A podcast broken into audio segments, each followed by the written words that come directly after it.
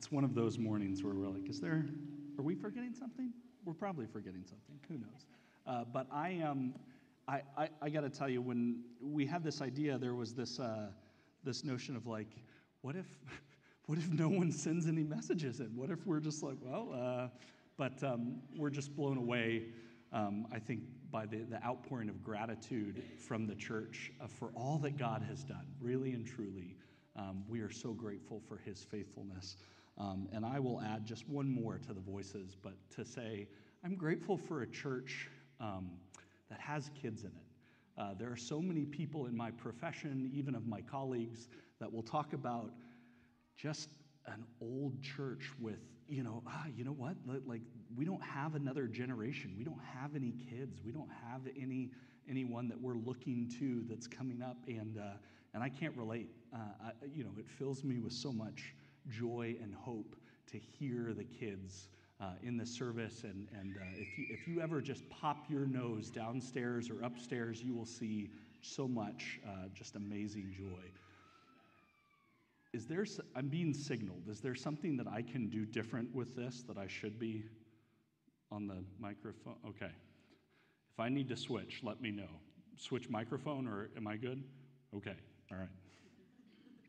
I never know. I'll just talk and talk, and you guys can listen or not. It's up to you. So, uh, let me. Uh, this morning we are going to be in mostly Hebrews 5 and just a little bit of Hebrews 4. Uh, what I want to do is start as I uh, have been, uh, as, as is our habit here, uh, just reading this passage uh, for us. So if you turn with me, if you have a copy of Scripture in front of you, uh, whether paper or digital, uh, to Hebrews chapter 4, we'll start in verse 14, and then we will read through into chapter 5 to, to verse 10. Since then, we have a great high priest who has passed through the heavens, Jesus, the Son of God. Let us hold fast our confession. For we do not have a high priest who is unable to sympathize with our weaknesses, but one who in every respect has been tempted as we are, yet without sin. Let us then, with confidence, draw near to the throne of grace that we may receive mercy and find grace to help in time of need. For every high priest chosen from among men is appointed to act on behalf of men in relation to God, to offer gifts and sacrifices for sins. He can deal gently with the ignorant and wayward, since he himself is beset with weakness. Because of this, he is obligated to offer sacrifices for his own sins, just as he does for those of the people. And no one takes this honor for himself, but only when called by God just as Aaron was.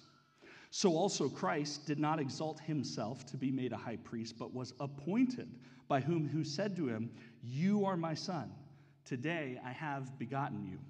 As he says also in another place, You are a priest forever after the order of Melchizedek. And in the days of his flesh, Jesus offered up prayers and supplications with loud cries and tears to him who was able to save him from death and he was heard because of his reverence. Although he was a son, he learned obedience through what he suffered, and being made perfect, he became the source of eternal salvation to all who obey him, being designated by God a high priest after the order of Melchizedek. God, I pray that we would wrestle with this, even some of the harder and maybe more difficult under, to understand portions of your word. Um, and I pray that we would find strength and solace and refuge in your Son, Jesus, because he is our perfect, great high priest, that we would, because of his work, draw near to you. And I pray that you would do that this morning as you open your word to us. Amen.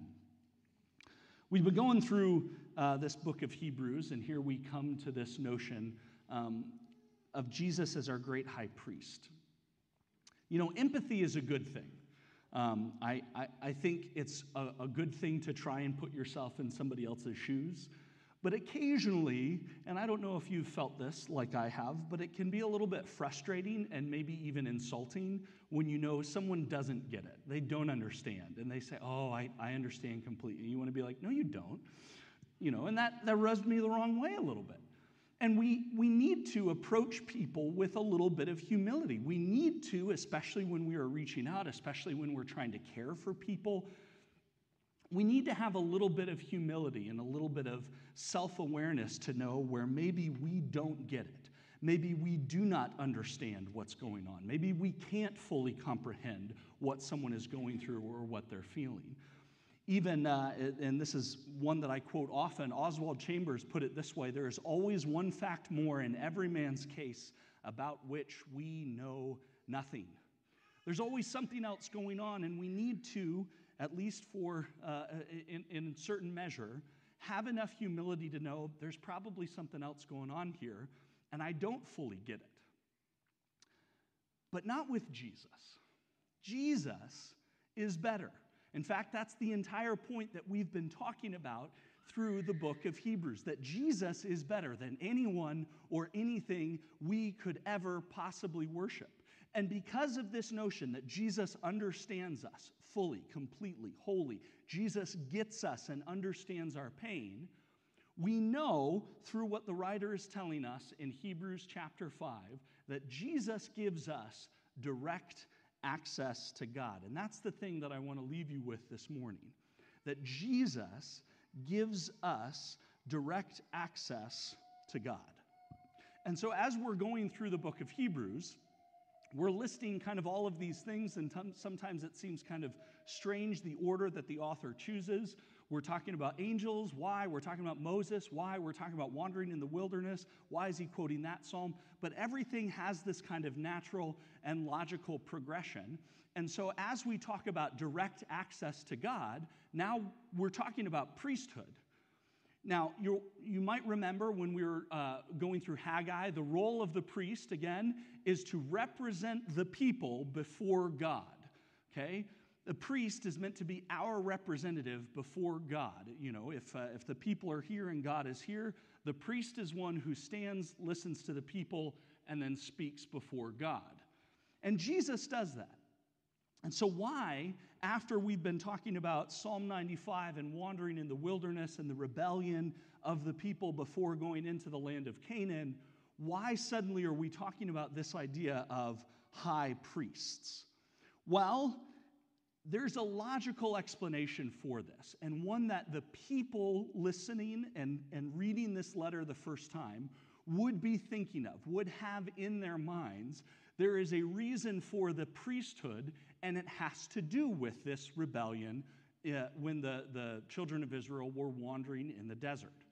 And there's a lot of different places that you can go for this, but I think there's one really good passage in Deuteronomy 33. Now, just to set this up a little bit, right before Moses dies, he does not get to enter the promised land, but he knows he is about to die. What he does is he gathers people to him, representatives from every tribe of Israel, each of the 12 tribes, and he sings this song. There is this poem that he sings to them sort of as a blessing, and these are Moses' last words. And then he hikes up a mountain looks out at the land he will never get to enter one last time and dies, okay? And so he starts with kind of a general blessing, and then he starts with Judah and gives this sort of prophetic blessing to Judah.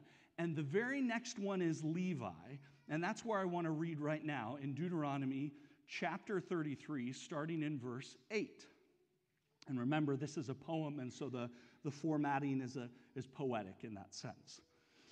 And of Levi he said, Give to Levi your Thummim and your Urim to your godly one, whom you tested at Massah and with whom you quarreled at the waters of Meribah. And I hope Massah and Meribah are to you by now familiar. Hey, remember we were reading about that from Psalm 95, referencing this place in the wilderness where the people did not believe God, where they did not obey and take the land as God was offering them to do so. And because of their disobedience, there, there needs to be you know, some direction for them. And this is where we go. Who said of his father and mother, I regard them not? Remember, we're talking about Levi here. He disowns his brothers and ignored his children, for they observed your word and kept your covenant. They shall teach Jacob your rules and Israel your law. They shall put incense before you and whole burnt offerings on your altar. Bless, O Lord, his substance, and accept the work of his hands. Crush the loins of his adversaries and of those who hate him, that they rise not again. Now, while I recognize I'm sure many of you are going to run out of here today to have Deuteronomy 33 11 tattooed on your arms for it's your new life verse, um, if you look at some of the other verses that, that are in this section, what you see is a reference to, in fact, I'll back up, a reference to this time when, of all of the people, Levi was faithful. And there's this time in Numbers chapter 25 when the people have just kind of grown accustomed to uh, the culture around them and they've uh, taken wives and intermarried. And, and, and the Canaanites are saying, hey, you, you guys should just worship our gods, these Baals and, and other false gods. And the people are kind of like, yeah, okay, why not? And there is a, a, contingent from the tribe of Levi, in fact, led by Phinehas, who was the grandson of Aaron. Aaron Eleazar, Phinehas, who, who kind of said, No, guys, this isn't right. We need to stay true to what God is saying. And you can even see here in verse 9, disowned his brothers, ignored his children, essentially saying, It doesn't matter what everybody else is saying, whatever the crowd is going for, we need to observe God's word. We need to hold fast to God's covenant with us. And it is because of this essentially that Moses kind of designates the tribe of Levi to be those that, that will give instruction. There's some, some need for the people to be taught a little bit. And that's what we get to in the next verse, in verse 10. They shall teach Jacob, or all of Israel, okay, your rules and Israel your laws. They shall put incense before you and whole burnt offerings on your altar. So not only are are the Levites responsible for teaching the people, but they will also act as priests on behalf of Israel in order to give offerings and worship and make uh, atonement and all of those things to God on behalf of Israel. So that's why it's a natural thing that because of what happened in the wilderness, because of Massah and Meribah, because of their lack of faith, because of their disobedience and their rebellion, here now we need to have a priesthood. We need to have people who are responsible for teaching the people and for making uh, offerings and atonement on behalf of the people. And that is the role of the Levites here and the priesthood. Okay? You with me? You following? Let's go back to Hebrews now, in Hebrews uh, towards the end of chapter 4 here. So that is why we are now talking about the priests. And he, he kind of starts with this excellent topic sentence. Since then, we have a great high priest who has passed through the heavens, Jesus, the Son of God, let us hold fast our confession. By the way, in this passage, great topic sentence. I am a firm believer in a strong topic sentence. He starts with, here's the truth and here's what I want you to do about it, and then goes on to, here's why. Here's my defense of that. Here, here's the kind of information that I can give you, all right? And so, young people, I'm telling you, if you ever want to write a really good college entrance exa- you know, essay, uh, you want a job and you want a cover letter, a strong topic sentence. I'm a believer in it, okay? Do it. Um, and he uses this uh, even as he's talking about priests, and later on you see this term high priest. Right from the get go, he refers to Jesus a little bit differently. You'll notice he says, We have a great high priest. So the Levites were this order of priesthood, okay? And there was also, throughout the time, uh, all through the Old Testament and the temple periods, one high priest, one person who is designated to give the Olah offering and to sprinkle the blood on the altar and give atonement. I toyed very briefly with okay, let's dive into some of this part in Exodus uh, 29 and in the first seven chapters of Leviticus. It's thick, it's dense. I commend it to you this week. I, I am sure all of your devotional readings will be uh, from Leviticus 1. Enjoy that. Um, but you can see the, the role of the priests. And there was the high priest who had this specific, particular job that only he could do. But here, there's a phrase that's a little bit different. It's a great high priest. And the reason for this is because we need to distinguish Jesus as being even better than these high priests. I'm going to do something this morning which I try never ever to do. I'm going to talk about the Greek.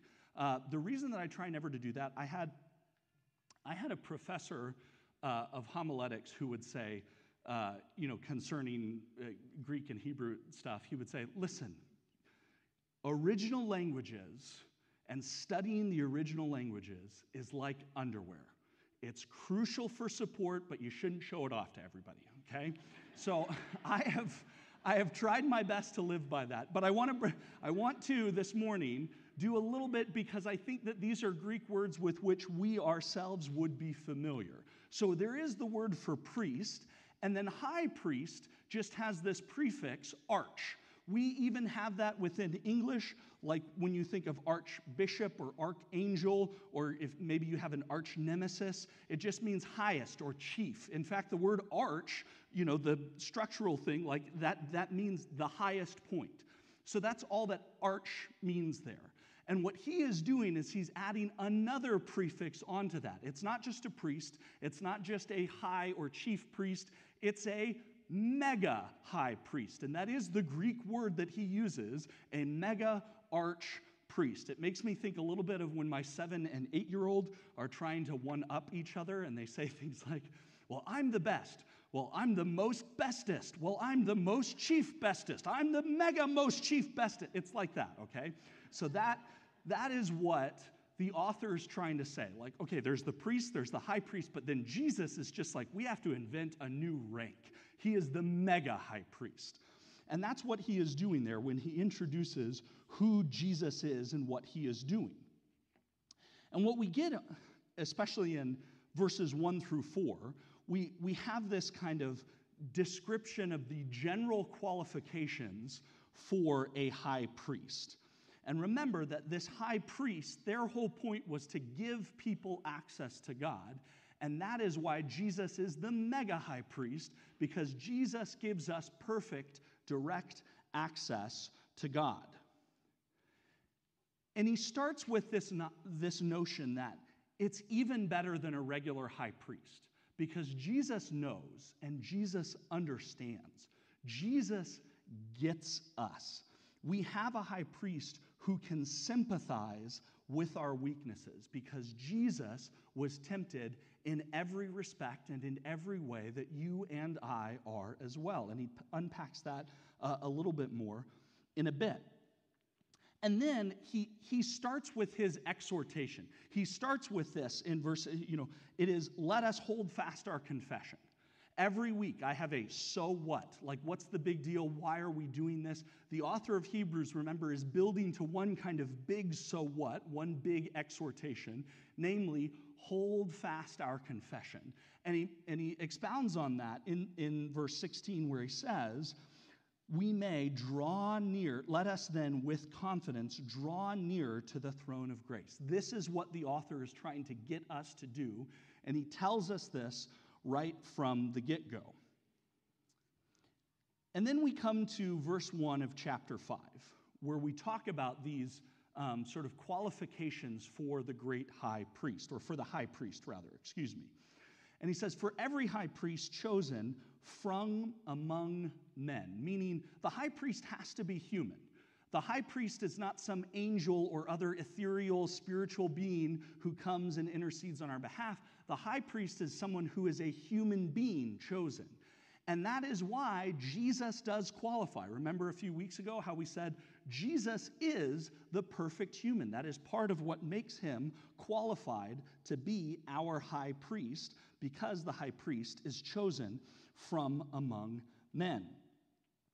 And then, number two, uh, in verse 2, we can see he can act gently. This is the, not, not Jesus, but the high priest. He can act gently with the ignorant and wayward, since he himself is beset with weakness.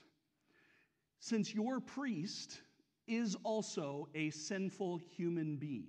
And I got to tell you, there was for a long time, this passage was, was really helpful and instructive uh, in, in the church and some of the canon and trying to figure out what are the qualifications for leadership and for priesthood. And even in many church traditions where there is still a priest, for a while there was this argument of like, well, we have to have a priest that, that is without sin. We have to have someone who is instructing us and making offerings on our behalf and, and providing atonement in a way that, you know, they, they have to be perfect.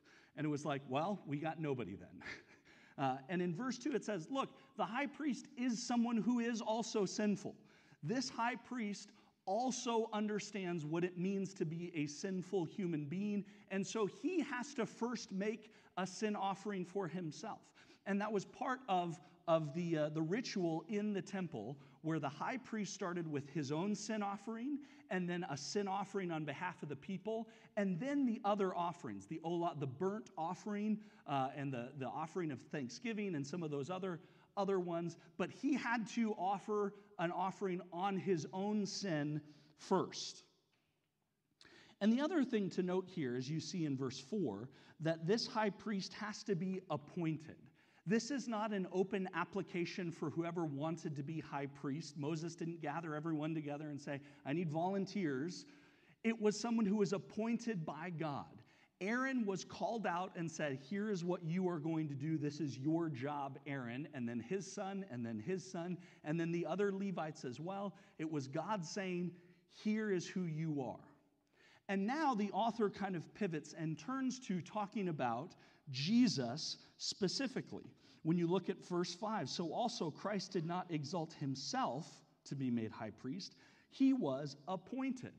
It was God who looked down and said, Yes, this is my chosen Messiah that I am sending for this specific purpose to give you all direct access to me. I am appointing him.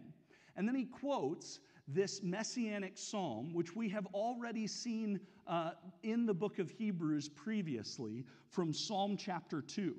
And remember that this is a very important and highly regarded psalm. This was what was quoted by God Himself at the baptism of Jesus. This is my son. Uh, during the transfiguration, when Peter, James, and John went up on the mountain with Jesus and they saw him transformed into the image of the holy high God. And, and it was God's voice that's saying, Yes, him. I'm showing you now. This is the one that I have chosen. I have put my seal on him. I have sent him specifically for this task. And that's what's happening here. They're not saying, here's the person who qualified, who entered, who applied. No, God has appointed Jesus. God has put his seal on him and said, this one. And that's who Jesus is. And that's also why we see in verse 5 suddenly a switch from calling him Jesus to calling him Christ. Christ is not Jesus' last name, it's a title. It means Messiah. Messiah is a transliteration of the Hebrew word. Christ is the Greek word that just means chosen one or anointed one. That is why we, we, we recognize for hundreds of years, all of human history, all of God's revelation was telling us, I am going to send a special chosen one, a rescuer. And it is God Himself that enters our humanity. We'll talk about that in a second and is appointed in this way. And that is who God is saying it's Him, it's Jesus. He is the Christ. And he, he just kind of briefly brings up uh, this, this allusion to Melchizedek. He quotes here Psalm 110 and talks about Jesus being a high priest, not in the sense even of the Levitical priest, but a great high priest, more like the order of this guy, Melchizedek. And I got to tell you, I've said it before and I will say it again. If you are searching for a baby name, look no further than inspired scripture, okay? So, just in case Zerubbabel uh, or uh, Maher Shalal Hashbaz are taken, Melchizedek is still up for grabs. Take note. I'm just saying, okay? That's free, all right? Um, you call him Mel. Wouldn't that be amazing? So, is that short for Melvin? Well, actually, um, no, I. It's a built in opportunity to preach the God. All right, I'm. Just, this point, I'm just living vicariously through you. Okay. Um, but all, we will talk at length about Melchizedek next week. And the author goes into much more detail, uh, especially in chapter 7, about this guy, Melchizedek.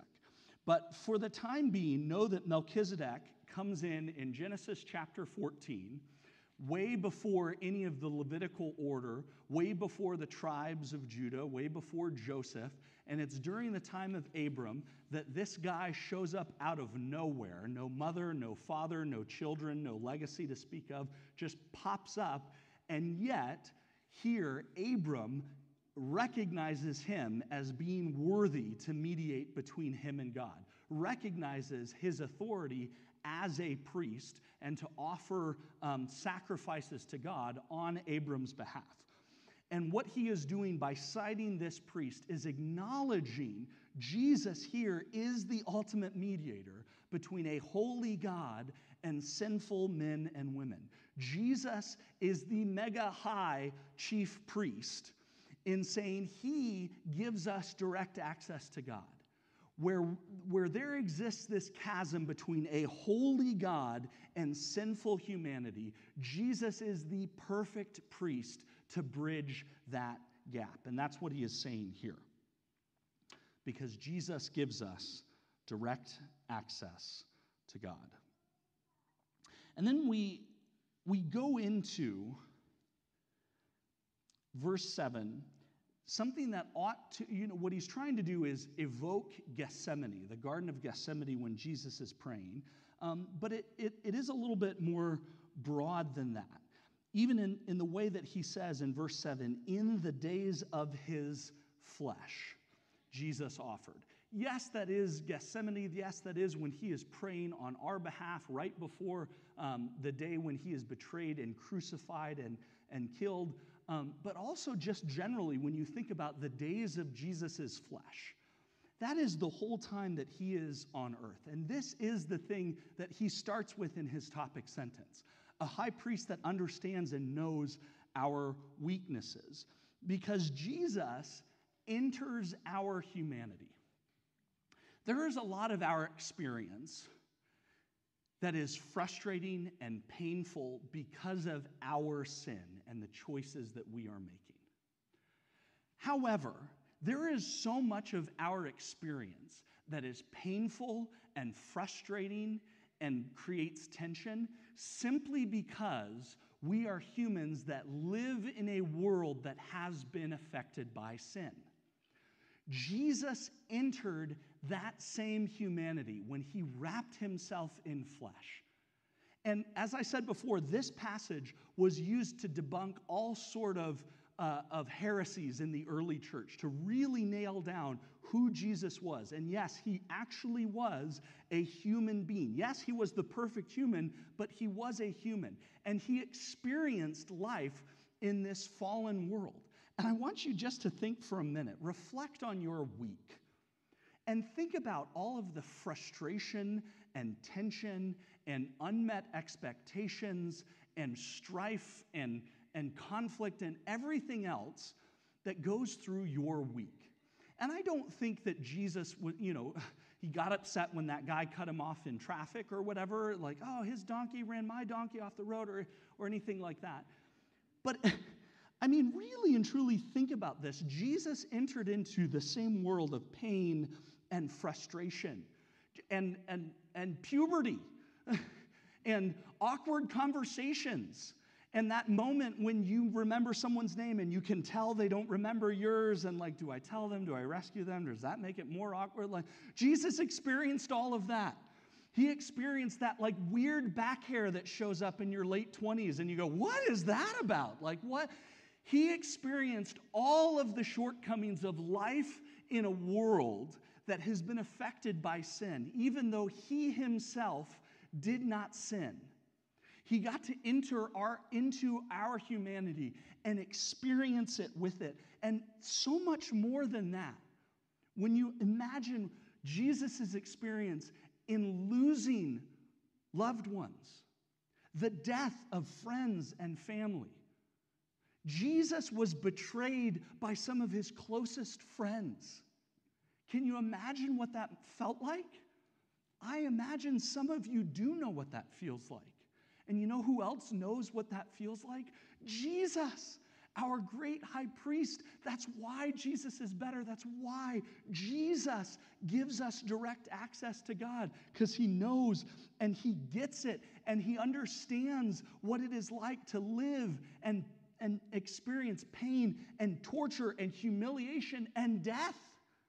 Jesus gets it and he understands, and that's what makes him our great high priest. And even as we look into this time, this Garden of Gethsemane moment, Jesus offered up prayers and supplications with loud cries and tears. I love that. I love that. Loud cries and tears. I, uh, you know, it's an occupational hazard where, as a pastor, I will meet with people, and with some frequency, people will cry when I meet with them for various reasons. It's usually not me, I think, but. and almost always, people, almost always, people will respond by saying, I'm so sorry. And I always tell them the same Why? Why are you sorry? Why do we think that it is somehow weak or sinful to shed tears? Why on earth would we apologize when we cry out to God in the midst of our pain and frustration? Jesus did it. And when you shed tears and when you cry out to God because of this pain and frustration, you are becoming more like Christ. In fact, have you ever heard someone say, Well, real men don't cry? You know what? Technically, that is a Christological heresy. And if someone says to you, real men don't cry, are you saying Jesus isn't a real man? Because that's Docetism, and that was debunked in the Council of Nicaea in 325. So there, you don't have to say all that, but I would. Anyway, real men cry. Jesus is a real man, and he did it. And your tears, those two can be an act of worship. Jesus shed those tears. Jesus prayed hard. Jesus cried out to God. And the really neat thing is what it says next To him who was able to save him from death. And he was heard because of his reverence.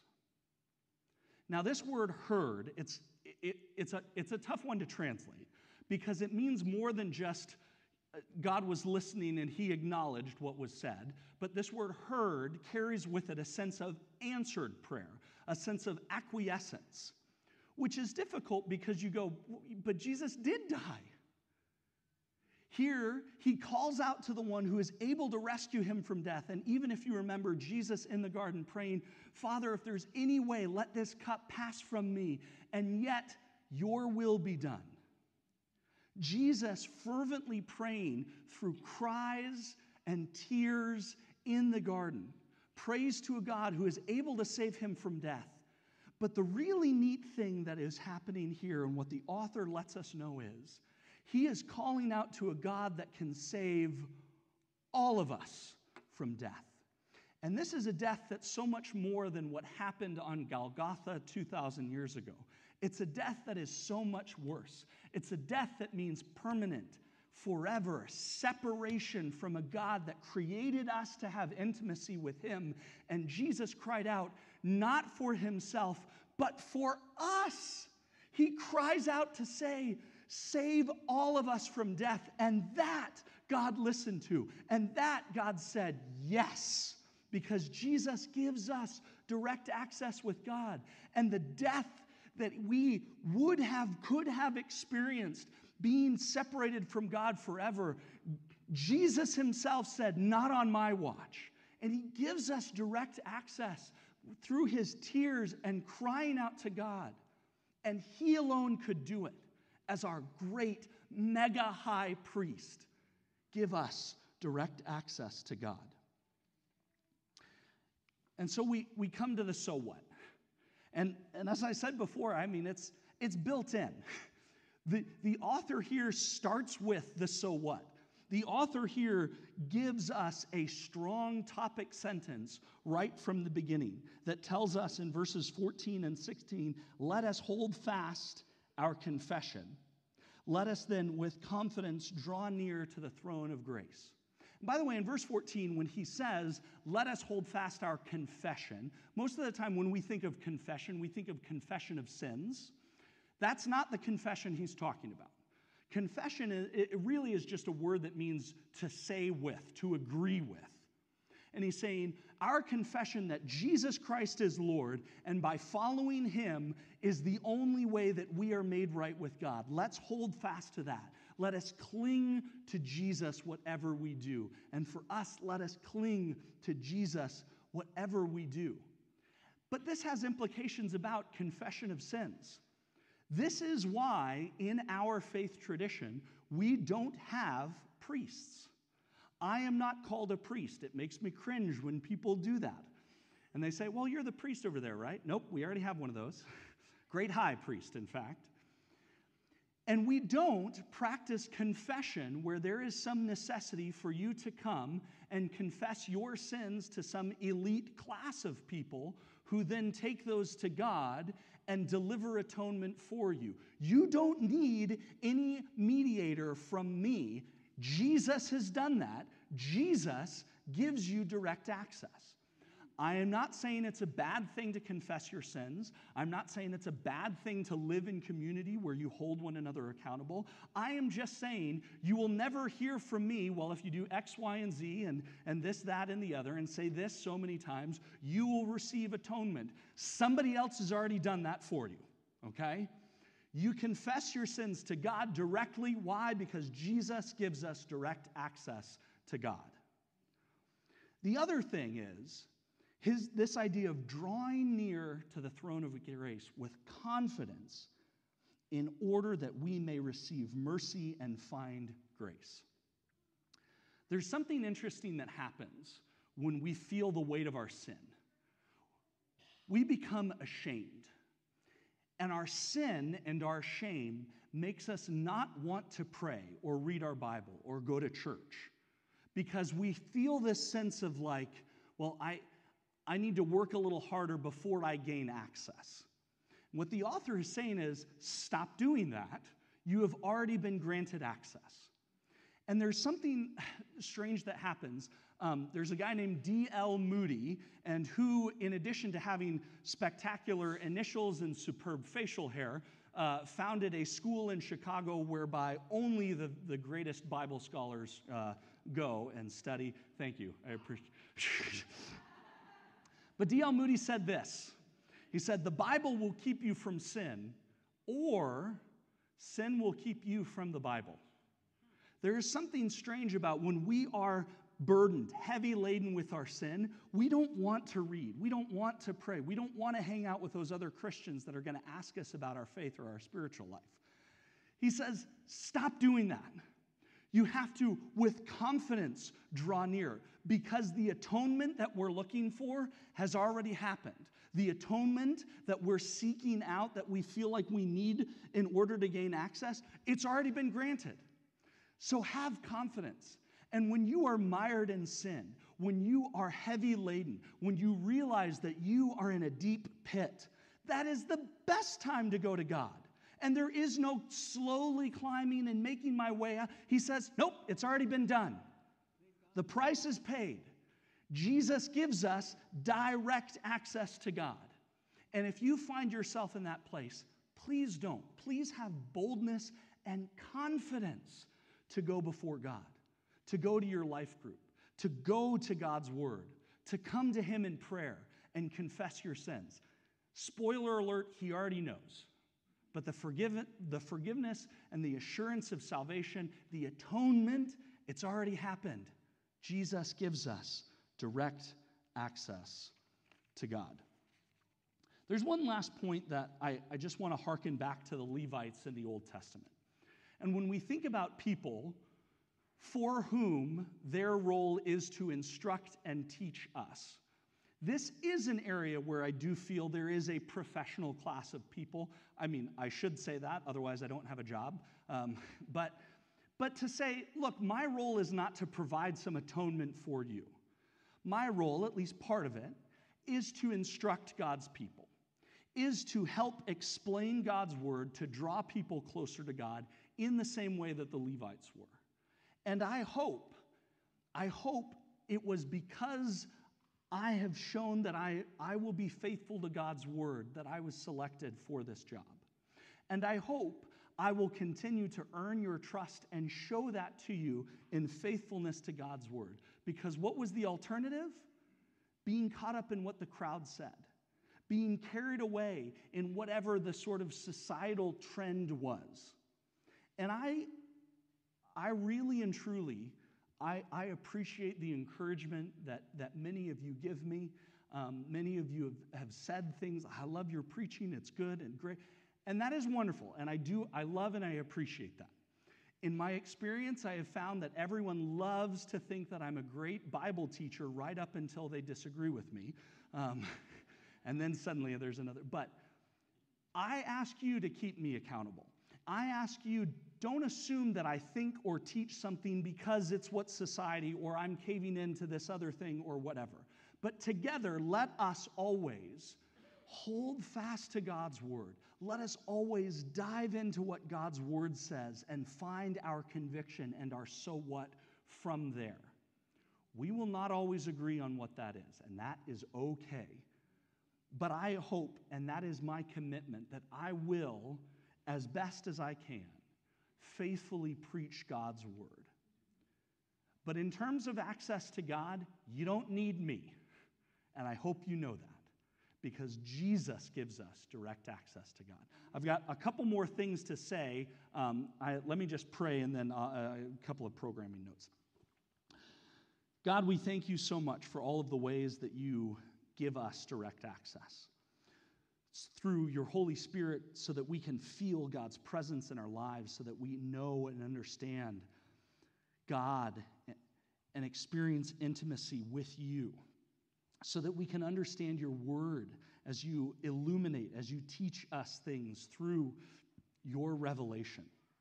But also, God, so that we can experience intimacy with you free of the burden of our sin, free of the condemnation that sin brings.